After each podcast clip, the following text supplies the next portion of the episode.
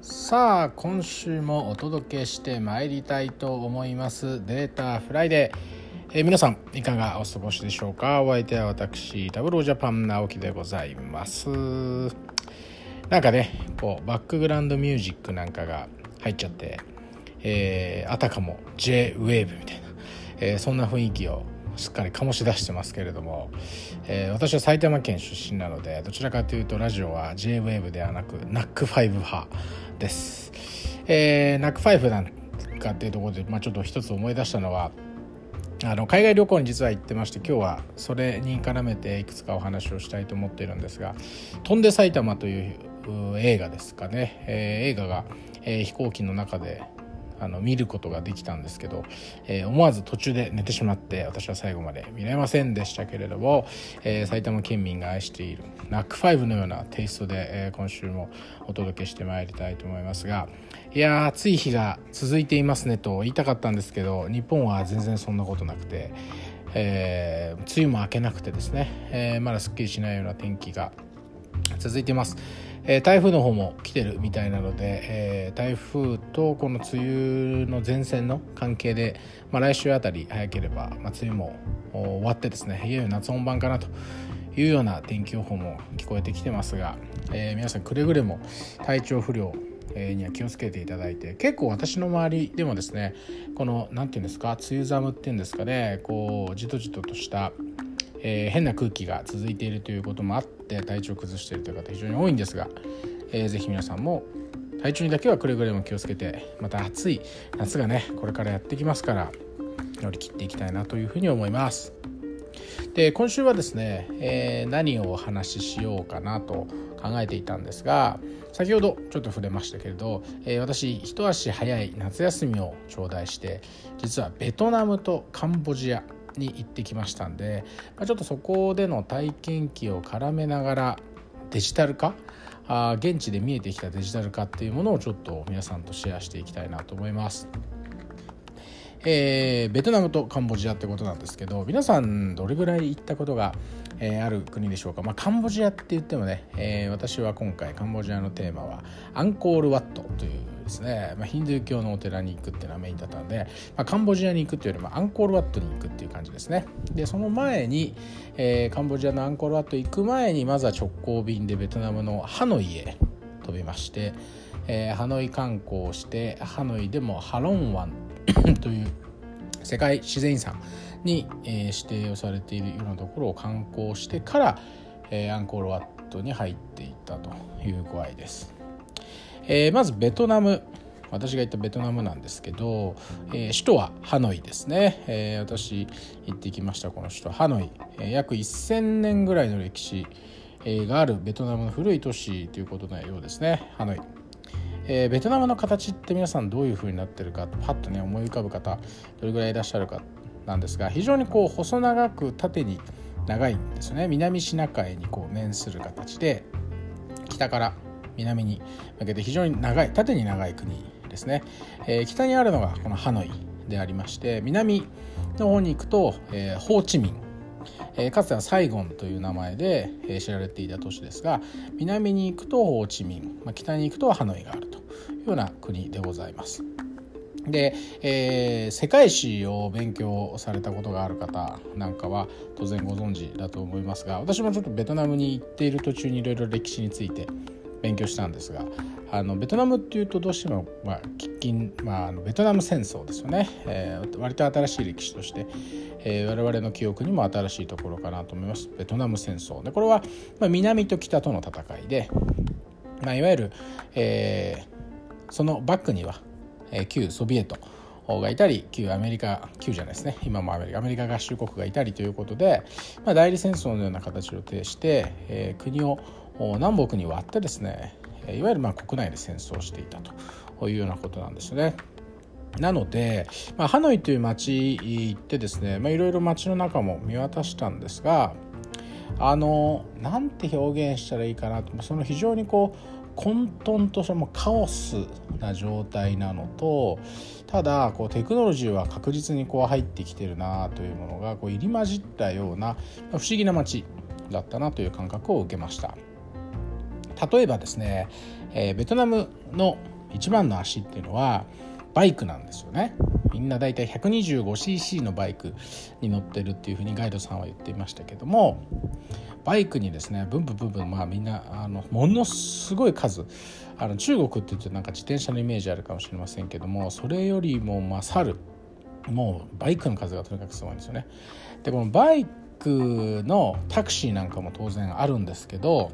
今時ですね、まあ、アメリカとかあ割とこう、まあ、日本でも入ってきたりしますけれどウーバーってありますねウーバー、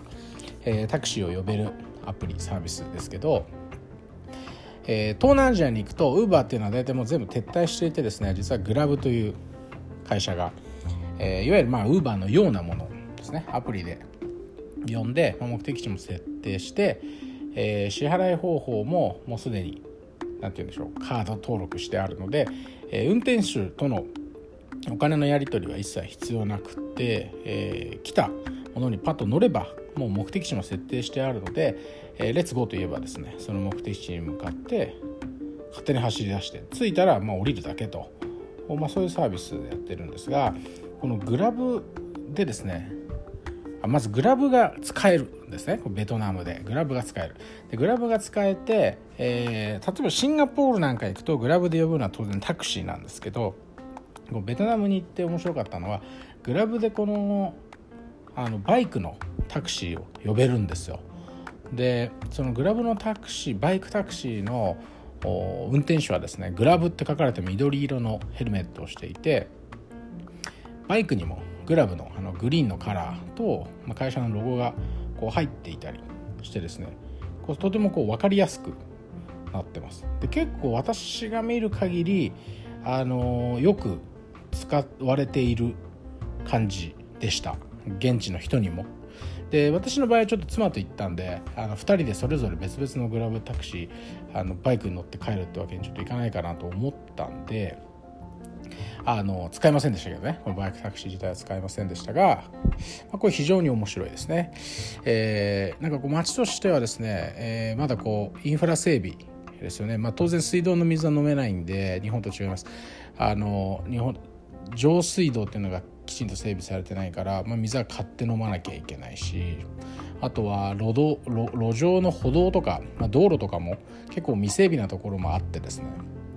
結構なんか工事仕掛けのところとかあのほじくり返っちゃってるところとか結構インフラ的には非常にこうまだまだあの発展途上なところもあるなという印象は受けたんですがこうグラブみたいなのが入ってきてですね、えー、普通に使っていると。で当然使っているということはこれみんなが持っている携帯電話はスマートフォンなんですよねスマートフォン。でスマートフォンを持っているし私も現地でどういう電波が飛んでるかなって調べてみると 4G が飛んでるんですよ。4G もうね、まあ、第4世代、まあ、日本はいよいよ 5G って言って次の第5世代の通信が、えー、始まろうとしてますけれども今も日本では現役は 4G ですよね。でこのベトナムに行ってもみんながスマートフォンを持って 4G の LTE で通信をしているというところでこう何ていうかコンシューマーのやっぱデジタル化っていうのはものすごいスピードで我々の生活に入り込んできているなと。でこれまではそのバイクタクシーみたいなものも手を挙げたりとかですねしてあの止めてたんでしょうけど今やもう若い人はグラブを使う時代ということであの観光客もですねあそういうデジタルの恩恵に預かれるという感じなのかなというふうに思います。でこれハノイという街をですねいろいろブラブラしたんですが、えーまあ、その写真なんかは私のあれなんだっけインスタグラムにも上がってるんでですね、まあ、ぜひ見ていただいてフォローなんかもしてもらえればと思うんですけど旧市街っていうとこがあるんですね。旧市街、えー、旧市街ってことは今は、えー、市街じゃないのかっていうねあれ変な名前だなっていつも思うんですけど、まあ、旧市街なんかに行くとですね、まあ、もうとにかくバイクが、えー、多いのとあとこう基本的に右側通行だったと思うんですけどあの車線がこう合ってないようなもんというかですね結構こう逆走してくるようなバイクとかあもいたりして本当になんかこうカオスですね。カオスな街、えー、ただ非常にこう活気はあるなというような印象を受けました。あとはあのホアン・キエム湖ってこう大きな湖が、えー、街の中心にこうありまして、えー、ちょうど私たちが行っていたのは週末ということもあってですね、えー、現地の皆さんもそこにこう集まってなんかこう日向ぼっこをしてるとか散歩してるとか、えー、なんか若い人たちがみんなで一斉一斉のにで歌を歌ってるとかですね、えーまあ、そういう活気があるところを見たかなというふうに思います。まあ、これがハノイってやつですね。でここからあのハロン湾っていうところにですね、えーまあ、車でどれぐらいですかね。3時間くらいかな、えー、片道行きましてこのハロン湾っていうのは世界自然遺産ということで、えー、これ、ね、船に乗ってですね、えーまあ、見てきたということです。でこういわゆる、まあ、中国じゃないベトナムなんですけどこう水墨画に出てくるようなこう岩山っていうんですかね。でこう上の方にはこう木がうっそうと生えていてっていう。でそういうのがこういっぱいこう点々とこうあるっていうところでありまして、えー、ハロン湾っていうまあハロンですね、えー、ハが降りる。でロンは竜、えー、ウーロン茶のロンも竜ですし、えー、ドラゴンボールのシェンロンもロンは竜ですよね。なので、えー、竜が降りてきたところということで現地には伝わっているそうです。でなんかまあそういう竜伝説みたいなものに絡めたこう鍾乳洞、えー、のもあってですねそこにはこういろいろこういろんな鍾乳石が動物の形に見えるとかえー、そういうのもあってですね、えーまあ、そういったところを堪能してきたというところです。でこのベトナムはですね、まあ、先ほど申し上げたように、まあ、グラブこれタブローのユーザーでもあって、えー、タブローの事例なんかにも確かなってたりすると思うんですけどライドシェアカンパニーですよね、えー、でこういうところがもう本当にデジタルでこう入ってすごいなと思ってですね一路、えー、じゃあカンボジアへ行こうと言って、今度カンボジアへ向かうわけですじゃあ果たしてカンボジアは同じようなことなのかどうなのかってとこなんですがカンボジアっていう国についてですねちょっと私も今ガイドブックを見ながら皆さんと振り返りたいんですけどカンボジアという国はですね、えー、首都プノンペン。人口はおよそ1470万人、まあ、1500万人に満たないぐらいですね、えー、面積が18万キロ平方メートル。なので、えー、日本の約2分の1弱、えー、日本の半分ないぐらいというところですが、まあ、結構あの国土の多くは森林だったりするので、えー、日本の面積、まあ、日本もね森林が多いんですが町というところでいくと、えー、有名なのはその、まあ、プノンペンですよね。えー、プノンペンで今回行ったのはシェムリアップという町でしてこれがまあアンコールワットに一番近い町ということでえー、シムリアップにも空港があるんで、えー、先ほど訪れた、えー、ハノイからこのシムリアップに飛んでですね、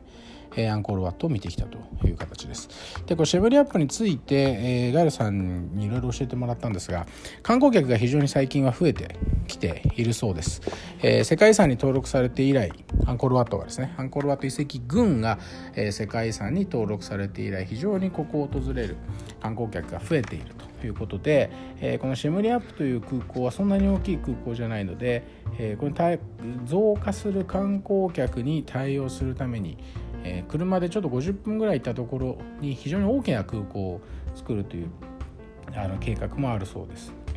まこういうふうにこういろんな文化がこう入ってきたりとか観光客が来ると、まあ、観光客見てるとあの一番多い観光客は今中国人だと言ってましたけど、まあ、時期的なものもあるのか私が滞在している時に中国人はあんまり見かけなかったかなという印象です。どちらかというとやっぱり西洋の方ですね。あの言葉を聞いてると多分アメリカ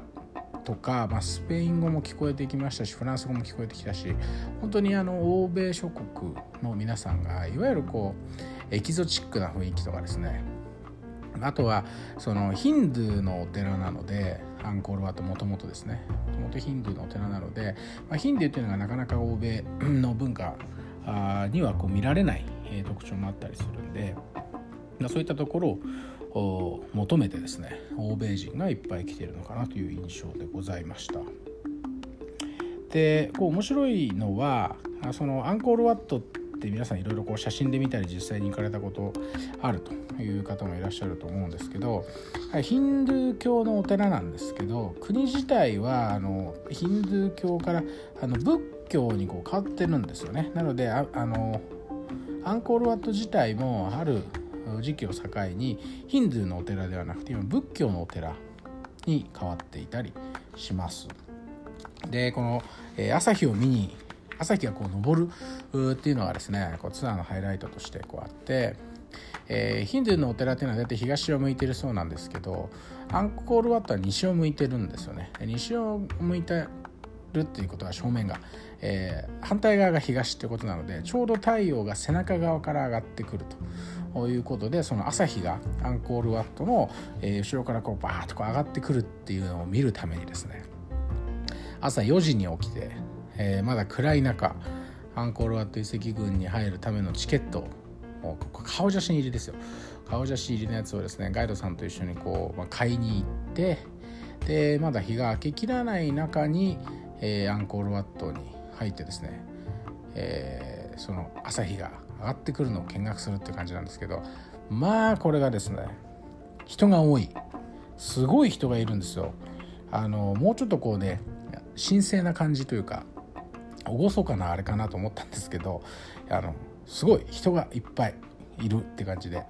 でこうフォトスポットみたいなところにはですね大量に人が、えー、いて写真を撮る行列ができてみたいな。あそういう形だったので。まあこの観光によってですね、まあ、エジプトのピラミッドもですね人が登りすぎてもうそろそろ登れなくなるんじゃないかとかマチュピチュ自体もですね人が多すぎてもともとのその遺跡みたいなものにちょっと影響があるとか、まあ、日本の富士山もね今登山客増えちゃって有料化されたりとかまあ有料化っつってもあれは義務じゃなくてえー、ボランティアみたいなもんですけど、まあ、そういうこう増えてくるのはありがたいんだけど、まあ、経済が回るんでいいことなんだけどやっぱりこう増えすぎても、まあ、実際にそこにあるものに、えー、影響があるってことですね。まあ、なかなか難しいあれだなというふうに思いました。でカンボジアといえばですね乗り物何ですか？皆さんご存知でしょうかね？トゥクトゥクっていうのがトゥクトゥク。あの簡単に言うとオートバイの後ろにこう何ですかね？台車っていうか荷車っていうかこれをつけて引っ張って走ってるっていうこれがあるんですよ。でこれの面白いところは基本的にはあのドライバーと価格は全てネゴシエーションで決まるんですねネゴシエーション。で私が行く前にいろいろ調べると大体そのシェムリアップというアンコールワットを見に来る観光客の皆さんが行くようなところオールドマーケットとかコロワットとか、まあ、その辺の近場であれば大体1ドルで行けると書いてあるんですけど結構この交渉がですねまあややこしいややこしいんですよね。と思っていたらですねカンボジアでもなんとグラブが使えるんですよ。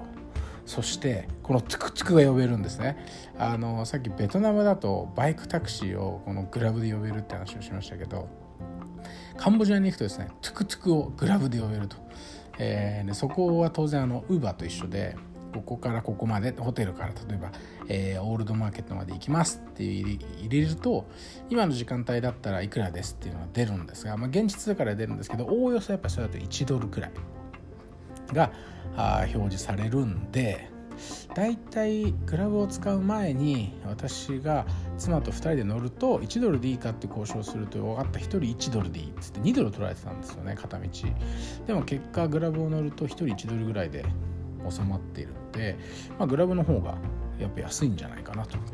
いうふうに思いました。ただ現地のトゥクトゥクのあのドライバーとちょっとあの話しかけるあのすごい話しかけてくるんですよ歩いてると。乗らないかっつって。でいろいろ話をしていやグラブ使ってるからみたいな話をしたらいやグラブの方が高い時もあるよと。交渉次第では安くなる時もあるんだならっつってましたけど、まあ、そのね交渉がそもそも大変なんだよって話で、えー、グラブを非常に有効活用した次第です。でこのアンコールワット遺跡群ですね、えー、アンコールワットっていうのはあの5つの塔がこうビョビョビョとこう立っていてあの日本からもねえー、そこを訪れたことがあるって話がありますね。あの祇園少女とここを間違えたという歴史があるみたいで、えー、祇園精舎が何かっていうのは皆さん調べていただきたいただきたら分かると思うんですけど、まあ、祇園少女有名ですね「平家物語祇園少女の鐘の声」えー「皿掃除の花の色」なんつってね、えー、有名だと思うんですが日本がまあ仏教を信仰していて、えー、その祇園精舎っていうとこをやっぱり訪れるべきだって言って間違えてこのアンコールワットを、えー、祇園精舎と思って訪れていたっていうこともあるということで、まあ、当時は本当にやっぱりすごい建物ます。でこれ全部石で、えー、作られてまして高さが確か65メートルぐらいつってました。で60これよりも高い建物は建ててはいけないっていう、えー、ルールがあるってことでメリディアンとか結構いいホテルどんどんどんどんシェムリアップという街に出てきてるそうなんですが全て横に大きいですね。縦に大きいものは作れない。アンコールワットより高い建物を作ってはいけないというルールがあるそうで、まあ、それも面白い。でこの65メートルまで石をどうやって積み上げたかこれがですね非常に興味深いわけですね。でどうやって積み上げたかというと、まあ、象に引っ張らせて、えー、石を積み上げていったらしいんですがこう例えば1つ石を積み上げますよね。積み上げると、まあ、1つの石が、まあ、50センチとか1メートルの高さだとするとそこの高さまでアンコールワットの周りに非常に広大なお堀があるんですけどお堀で掘り出した土をそこに持ってくると。持ってきて土台をこう1メートル高くする。分かりますね？坂道を作るところですね。積んだ石の上石に向けて。でそこの坂道をこうゾーンに引っ張らせて2段目の石を置くと。で2段目の石を今度置いたらさらに今度その上にまた坂道を土をこう積んでですね。どんどんどんどん石を積み上げていくと。それで65メートルですよ。65メートルってすごいですよね。で全部積み終わったらその作った土を全部どかすと。それでまあ一旦建物自体ははい出来上がりということになるわけですね。えー、ここまで非常にこう気が遠くなるようなだから確か制作するのに300年かかってるとかなんとかだったと思うんですけどすごいあの想像を絶する時間をかけて作ってますよね。で、えー、積み上げたものに対して今度はその彫刻を入れていくと。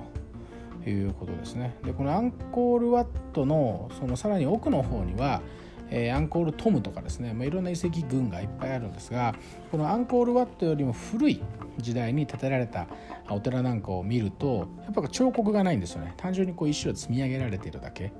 で、えー、そこからやっぱこう時代とともにえー、徐々に徐々にこう石に彫刻が入っていくようになって、まあ、いわゆるこうレリーフのような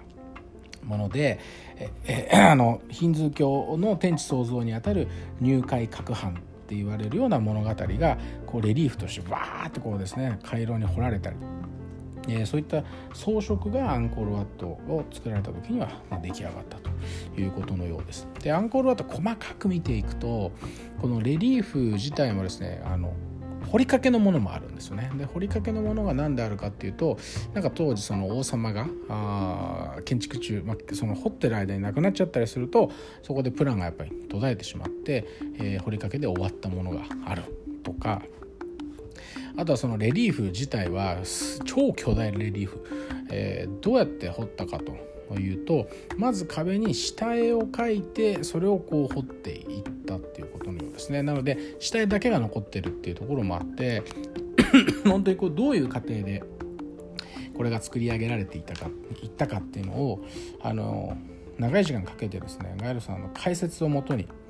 聞くとですね、まあ、非常に面白いところだなと思いました。でこれ朝4時に起きてアンコールワッと行ってるわけですよ。これで8時ぐらいに一旦ホテルに帰ってきてご飯を食べてですね。でまたお昼になったら今度アンコールトムですね。トムさんの方に今度行ったりしてですね。もう一日中あのタプロームジーンとかですね。あのアンジェリーナ・ジョリーが「トゥームレーダー」の映画を撮影をしたタプロームとかこの辺も見に行ってもうまあまあとにかく暑かったですね。あの持ってる水がすぐぬるくなるっていうですね。でなんだろうな、まあ、とにかく暑いと。で現地の人に聞いたらですね今は、まあ、普通ですねって言ってましたね、まあ、これぐらいは普通ですって言ってました。で日本人からするとやっぱり38度とか39度40度近くまであるんで、まあ、すごく暑いのと日差しが強いんでまああの、えー、思った以上に着替えが足りなくなりってですね。えー、ホテルで T シャツとか下着とかを洗って干して、えー、使いますっていうようなことをやってたという次第です。でまあここアンコールワットでですね、まあ、面白いなと思ったのは、まあ、いろんな国の人間がこう写真カメラ片手にやっぱ来るんですけどあの昔はこうデジタルカメラとかいろいろ持ってやってましたけどみんな大体ですね、まあ、一眼レフ持ってるっていう人は置いといてですね やっぱ携帯ですよね携帯で写真を撮っているで携帯で写真を撮ってるっていうのは非常に面白くてこの相手にですねちょっと撮ってほしいというふうにその人がどこの外国人か分かんないけれども iPhone を渡せばですね彼彼女は何のストレスもなく iPhone のカメラで写真を撮ることができるんですよね。これはまあ面白い。あの例えばなんか日本製のこう例えばデジタルカメラ、まあ、ここ押せばいいよなっていうものであれば使えるかもしれませんけど本当に iPhone パッて渡すとこうズームがどうとかですね。でちゃんとこう光の加減で顔が暗くなっちゃうよっていう場合にはちゃんとこうあの露出を調整できますよね iPhone とかも。あれをちゃんとこう外国人が、ね、何も言わないでやってくれるんですよ。綺麗に綺麗に撮れるように。でこうやってくれてで、まあ、写真を撮ってくれると。でこれはなんかこうやっぱりこうみんながこう iPhone を使ってるとかみんなが Android を使っている。のスマートフォンを使っているということで、まあ、こう同じデバイスをあその同じデバイスを使っていることによって日常同じこう experience をしているからこそ言葉が通じなくても、えー、綺麗な写真を撮ってくれるというのは、まあ、非常に面白い体験でしたね。で、えーまあ、もちろんカンボジアこのシムリアップというところに行っても、えー、携帯電話は問題なく使えますし、まあ、ベトナムもカンボジアもそうでしたけど大体のところでこう w i f i がビュンビュン飛んでいる感じですね、えー、シムリアップにはパブストリートというパブですね。あの、まあ、いわゆる飲み屋街みたいな一角がこうあってあのお昼を食べに行ったり夜食事しに行ったりとかって言ってたんですけどどのレストランに入っても必ず w i f i が飛んでいる。で w i f i のパスワードは、まあ、ビール1杯注文しないと当然教えてくれなかったりするんですけどなので結構あのモバイルルーターなんかを契約して持っていきましたが割となくても生活できるんじゃないかなというふうに感じた次第です。でこのカンボジアに関してもやっぱりベトナムよりもですねこのシェムリアンプという町はハノイと比較してもやっぱり道路とかあ当然あの水道の水は飲めないとかちょっとホテルのバスルームが下水臭くなるとか、まあ、そういうこうインフラ面でまだまだこう発展する余地はあるなっていうところは感じたんですけどやっぱりどこでも w i f i が飛んでるし、えー、みんなスマートフォン使ってるし伝統的なトゥクトゥクっていう乗り物自体がグラブで呼べるしとかですね。いやなんかやっぱりこういろんなものをすっ飛ばしてコンシューマーの世界には本当にこういうスマートフォンとかデジタルの世界が入り込んできている。でこれは多分ど日本だけじゃなくてアメリカだけじゃなくて、えー、今回私が言ったようなハノイとか、えー、カンボジアのシムリアップとか、まあ、そういったところでも進んできているので日本はなんとなくこういろんな変遷があって今のスマートフォンにたどり着いてますが携帯電話がなくていわゆるガラケーがなくていきなりスマートフォンという国もあるはずでそういう人たちの方がこう過去の既成概念にとらわれなかったりもするので、えー、デジタルへのトランスフォーメーションというのは非常に早いのかなと思いました。日本がデジタルトランスフォーメーションなかなかこううまくいかないっていうのは進まないっていうのはやっぱり昔ながら昔はこうだったとか昔はこうやってたっていうやっぱあるわけですよね。でそれをデジタルで、えー、ごっそりと新しいものに変えるってやっぱやっぱこう無理があって、えー、そういったものをこう飛び越えてですねいきなり新しいものが入ってきた新しい、えー、こういう地域の方が、まあ、そういったものに対しては寛容だし、えー、いいものはどんどん使っていこうと。いう精神になってるのかなと思いました。あとあれですね。どこに行ってもあのアリペアリペ、うん、がありました。あれはすごいですね。もはや。あのだからクレジットカードも現金も持たなくてスマートフォンだけ1台あれば海外旅行できるっていう世界もひょっとしたら来るんじゃないかなって思いました、まあ、これはあのカンボジアはねあのさっきもちょっと言いましたけど中国人の観光客が増えてるっていう背景からかもしれませんがやっぱりもう決済もデジタルだし、えー、スマートフォンはもうみんな持ってるし 4G も飛んでるしお店に行けば w i f i もあるしってなるとですねもうスマートフォンさえあれば本当に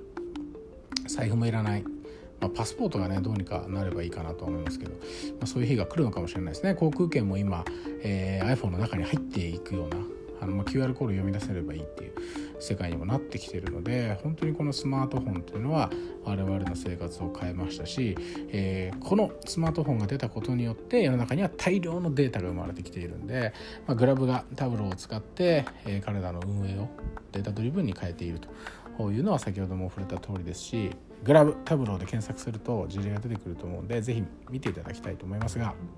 まあ、日本も、えー、 Society 5.0えー、といったところで、えー、データ駆動社会へというようなことが言われ始めてますから、えー、ぜひですね、まあ、日本もちょっと元気が今最近ないんですけどデジタルのね底力とか、まあ、ものづくりの底力とかかつ元気が良かった日本をもう一回このデータの力を使って元気な日本にしていければいいんじゃないかなというふうにえ海外から帰ってきて改めて思った次第でございます。ということで、えー、本日はこの辺りでおしまいにしたいと思いますが皆さんもこれから夏休みのシーズンだと思います、えー、これから取ると予約、えー、どこに行こうかをまだ決めかねているなという方はぜひアンコールワットあるいはベトナム非常におすすめですんで、え、行っていただければなと思います特にビールが好きな方ビールが1ドルとか0.5ドルで好きなだけ飲めますんでね、えー、ぜひおすすめしたいと思います。それでは今週はここまでまた来週お会いしたいと思います。皆さん良い週末をお過ごしください。ありがとうございました。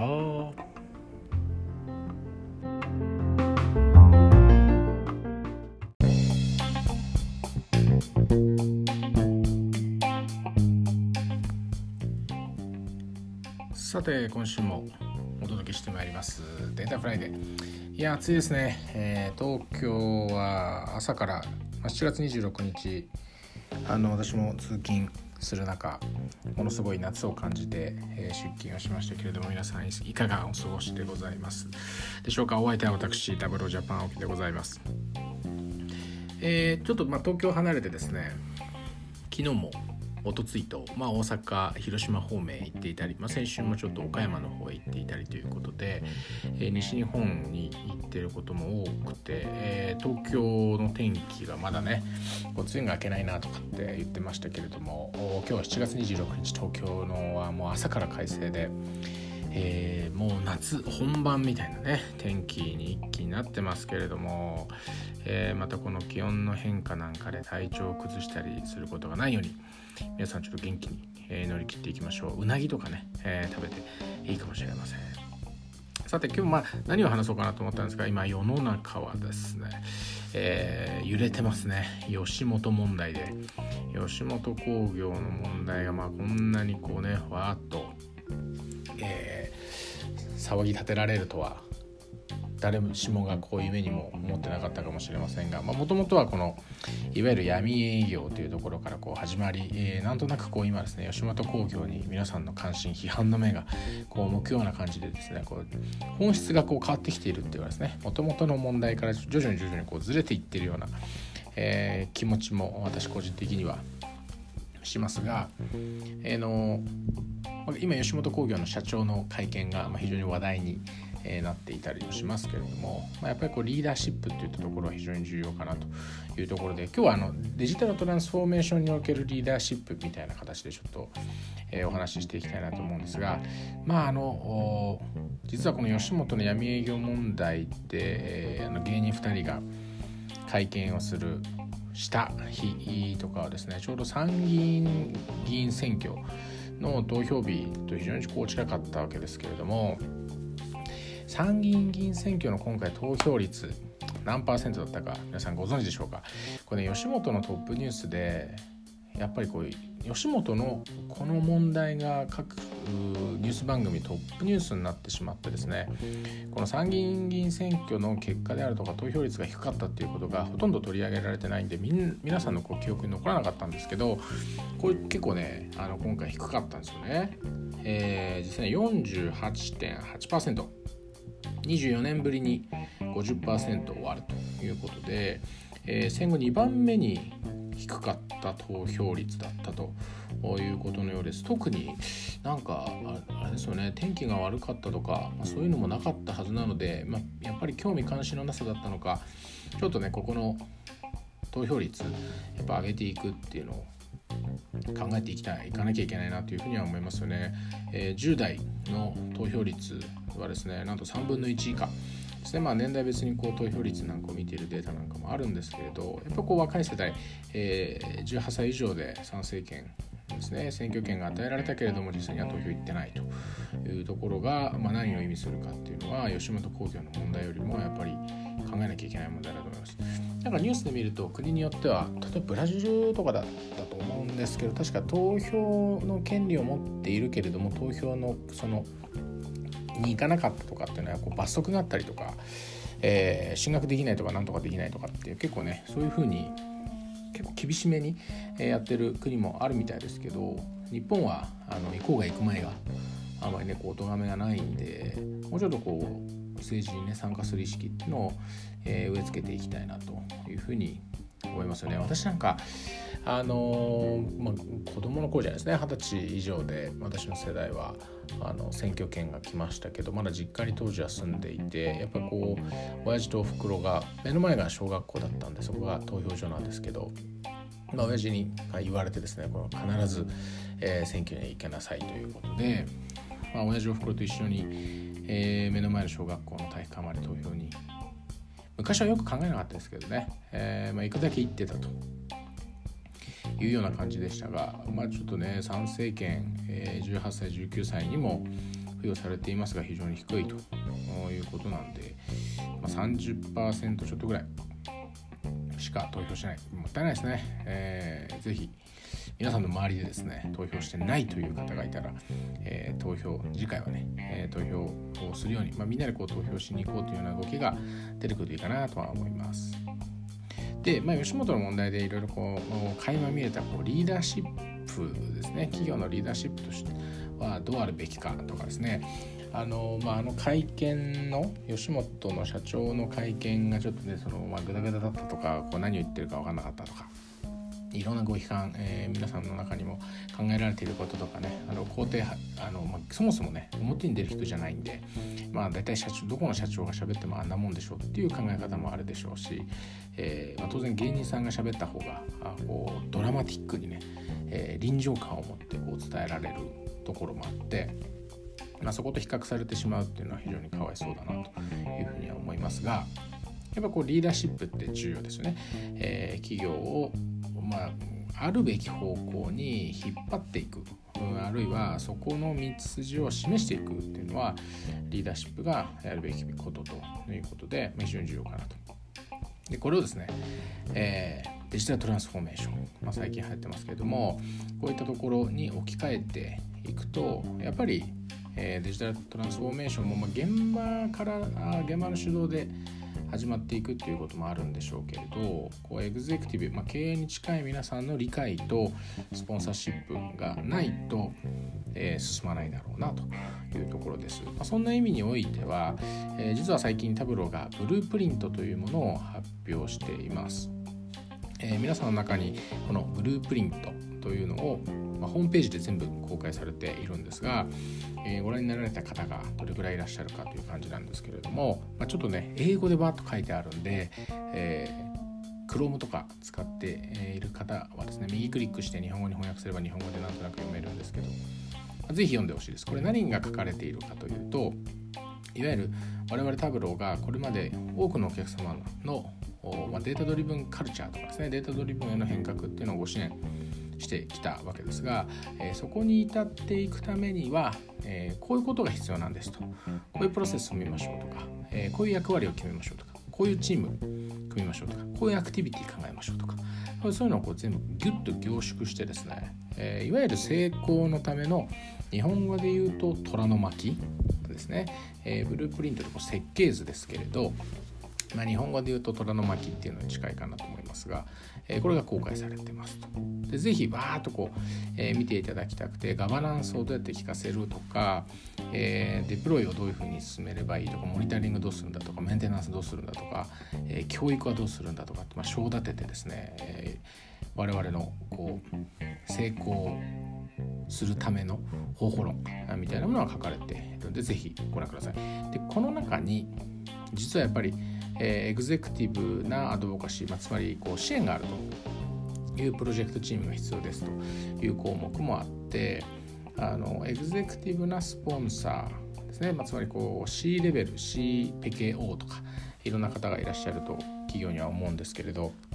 こういった方々が、えー、この DX とかあとはデータドリブンに変わっていこうっていう取り組みをしっかりこう支援をしてですねそれはもうお金を使っていいっていう支援もそうですし企業で反対する勢力があれば、え、そこは力でねじ伏せるとかですね、えー、だったらお前ら全員クビにしてやるとかそういう話じゃなくて、えー、テープ取ってるんちゃうやろなとかそういう話ではなくてですねあのきちんとこう話を聞いてなぜ我々がこれをやるべきなのかなぜ今なのかなぜタブローなのか、まあ、こういったところをきちんと理解をして、まあ、メンバーに伝えていってですね、えー、そこの信頼というか何て言うんだろうなあそうだそうだというようなえー、感情を得てですね前に進めていくためにはやっぱりエグゼクティブ、まあ、リーダーシップのスポンサーが必要であるしその強いリーダーシップが必要ということですね。でこれぜひね見ていただきたくてこの executive sponsor のあの responsibility、まあ、つまりこう責任みたいなところもこ書いてあるんですよね。でその何て言うかな、え組織図みたいなコンチーンみたいなのもこうちょっと入ってるんですけどやっぱりまあ CEO 直下でですね、えー、CIO とか CDO、まあ、最近こうデジタルオフィサーですねチーフデジタルオフィサーとかチーフデータオフィサーとか、まあ、いろいろ言われてますけど COO とか CFO とか CMO とか、まあ、いろんな C なんとか O がいると思うんですけど、まあ、そういった方々がやっぱこう横軸にですね、えー、この活動を支援していくっていうのは非常に必要ということがいろいろ書いてあります。で今回、まあ、昨日もですね、えー、あるパートナー様に、まあ、お客さんあるパートナー様と、えー、お客様先にタブロをご紹介ということで、えー、何社も広島県の福山市というところに行って回ってきたんですけどあるお客様がおっしゃってたのは、まあ、そのデータ活用っていうことに対しては経営からもやっぱりメッセージが出ていると。で first step ではですね SFA ですねつまりこう営業管理、まあ、みたいなところの仕組みを入れるっていうのが去年、えー、経営発信でわっとやるぞとなったらしいんですけどできてませんと。でやってませんと。でこれどうしてですかと聞いたらですね現場のものすごい抵抗にあったってですね、えー、まあ、簡単に言えば例えば Salesforce みたいな営業マンが今日何をやりましたとかどういう商談が、え、いくら規模のものが今私が動いていて抱えていてこれがいつ決まりますと。いつ決まるとこれが上期の売り上げにこう貢献してきますとか下期に、ずれちゃいそうです、まあ、そういうのを全部こうコントロールしていくんですが現場の営業マンっていうのはですねこれ入れ入れたがらないと。現場の抵抗にあってあの始まってないということでいや上がやれって言っても現場の抵抗があって進まないもんなんですねということでお話はしてきたんですがやっぱこう現場の理解も一方で必要ですよね。えー、今回のまあ吉本の構造に見るですね上がわーっと言って、えー、経営がやれみたいな感じで言ってもですねやっぱこう下は反発しちゃうんでやっぱそこはリーダーシップの見せどころですね単にやれというだけではなくて、えー、なぜこうなのか、えー、なぜ今なのか、まあ、さっきも言いましたけど、まあ、そこをきちんとこうコミュニケーション取れて、え現場レベルの皆さんの理解が得られているっていうのもまあ非常に重要なんだなっていうのはなんかこの吉本芸人との対立構造を見ていてですね、えー、まあ思った次第ですよね。なので、まあ、現場サイドで、えー、こう問題が浮き彫りになっていていやあのこういうことを変えたいと、まあ今、今やってるやり方を変えたい、えー、だからお金を使わせてほしいとか我々はこういうふうになっていた方がいいんじゃないか社長っていう、まあ、下からこう上がっていったものに対して社長がいやあのこのこれまでこのやり方でやってきたんだからいいんだというパターンもあるでしょうしね。下が変えたいっていったものに対して上が変わらないっていうパターンもあれば、えー、上の、まあ、経営の皆さんがですね、まあ、あんまりこう上下で語るのよくないかもしれないですけど、えー、経営に近い皆さんがやるぞと、まあ、よくこう社長が変わられた時代替わりなんかをされてちょっと社長が若い方が入ってきたりするとやっぱりこうデジタルとどう付き合うかっていうのを必ずやっぱ考える社長が非常に多いので、えー、今までのやり方をちょっと変えて、まあ、こういうふうに我々もこうシフトしていきましょうというような発信が経営層からあった時に、ま、こう現場部門とこのコンセンサスが得られない形でですねこう進めてしまうと現場部門は何で今までこれでやってきてうまくいってるのにこう変えなきゃいけないんだとかですね、え、また新しいことを覚えるとかですね今までやれ慣れてきたやり方を変えるっていうのはストレスなんですよね。なので、えー、そのパターンでもうまくいかないということで この、えー、多分ループリントの中にもきっと書いてあると思うんですがやっぱりこう上の皆様、まあ、経営に近い皆様のスポンサーシップかつ、えー、実動部隊としてはやっぱり現場に近い皆さんが動かれるので、まあ、そういうこう上から下までで左から右までっていうかですねこう横に、えー、ズブッとこう刺したような、えー、横断組織で進めていきましょうというのが、まあ、ポイントになるのかなと思っています。まあ、時にですねあの えー、福山に行ってきたって話をしたんですけどそういえばあの福山福山市っていうのは私今回初めて降りたんですけどね。あのどこにあるかって皆さん分かり分かりますかっつったらあのあっちの中国地方に住んでいる方々は当然ご理解があるんでしょうけど簡単に言うと東海道新幹線に乗って東京から、えー、博多へ向かっていくとすると岡山と広島の間にあるんですね。岡山と広島の間にあるのが福山。で、えー、福山は広島県と。でこの間初めて降りました。で初めて降りて気づいたんですけど友の浦って皆さん行ったことがあったり聞いたことがあったり多分友の浦ってググってですね写真を見るとああここかっつってあのなんかこうよく何て言うんだろうなドラマとか映画とかに出てくるんで、えー、あここねっていうのあるかもしれません。なんか聞くとこによるとあのポニョ。ポニョポニョポニョですね。ポニョポニョポニョでおなじみのポニョの舞台になったとかあモデルになったとか、えー、言われてるみたいですけどなんかこう綺麗なねこう裏なんでまあ本当に海の近くでこう灯籠みたいなのがポンとこう立っていて、えー、非常にこう風光明媚っていう感じですがこれがあのいわゆる福山の推し福山推しが推しているところだと、えー、いうことを聞きました、まあ、今回あの当然仕事で行ってですね友の浦の方までは行けなかったんですけど、えー、一つまあお客様はあの造船なんかをやられているお客様もいらっしゃったので海の近くまでは行ったんですが友の浦には行くことができませんでした。あとはあの福山の駅前にはですね福山城ってのが立ってて、えー、私が泊まったホテルの窓からもですねお城が見えていると。いう感じでしたね。でも Google で福山ってやるとやっぱり福山雅治が出てきちゃうんだな。これ福山城で検索すると本当にあの福山城の目の前に福山駅っていうのがあるんでよくこんな近くに駅を作れたなって、えー、思いながら、えーと、夜のライトアップされた福山城ホテルから見ていたんですが福山城って日本名城百名城か。百名城。のうちの一つだそうですね。これ日本百名城っていうけど日本にキャッスルっていうかお城いくつなんですかねこれ。ね、102とかしかなかったら100名城ってほとんどじゃないかってことになるわけですけど、まあ、福山城はいずれにしてもですね100名城、えー、広島県福山市、えー、1622年にできたみたいです築城主は水野勝成っていうのかな、えー、あんまりねこう聞いたことないですけど、まあ、綺麗な形で本当に残ってるんです。これ再建かどうかは分かんないんですが、えー、ぜひ行っていただきたいなと思います。あとそうそうそうそう思い出したのは 東京にですね広島のアンテナショップあるんですよ。でこの間の、テレビで紹介されてえー、まあ非常にこう人気がついたのがこの八作大福ってやつなんですよね。でこの八作大福ってっていうのは銀座の広島ブランドショップってとこに行くと今日の分売り切れましたっていうあのポスターっていうか張り紙が大体出てるんですけどあの福山から帰りの新幹線乗る時普通になんか売ってましたね大量に。でね2個買ってあの私用と私の妻用に2個買って帰ってきて食べたんですけどまあ美味しかったですがあでもちょっとあれですね。銀座のアンテナショップで売ってる八作大福と福山駅で私が買った八作大福ってなんかちょっと違うんだな。あのあれがあの何て言うんですか。ラッピングっていうかパッケージが。なんか銀座のやつは可愛らしい絵が描いてあるな。女の子の八作の女の子みたいな絵が描いてありますけど私が福山駅で買ったのはなんとかどうっつってあの普通に和菓子のやつだったんでもう美味しかったですよね。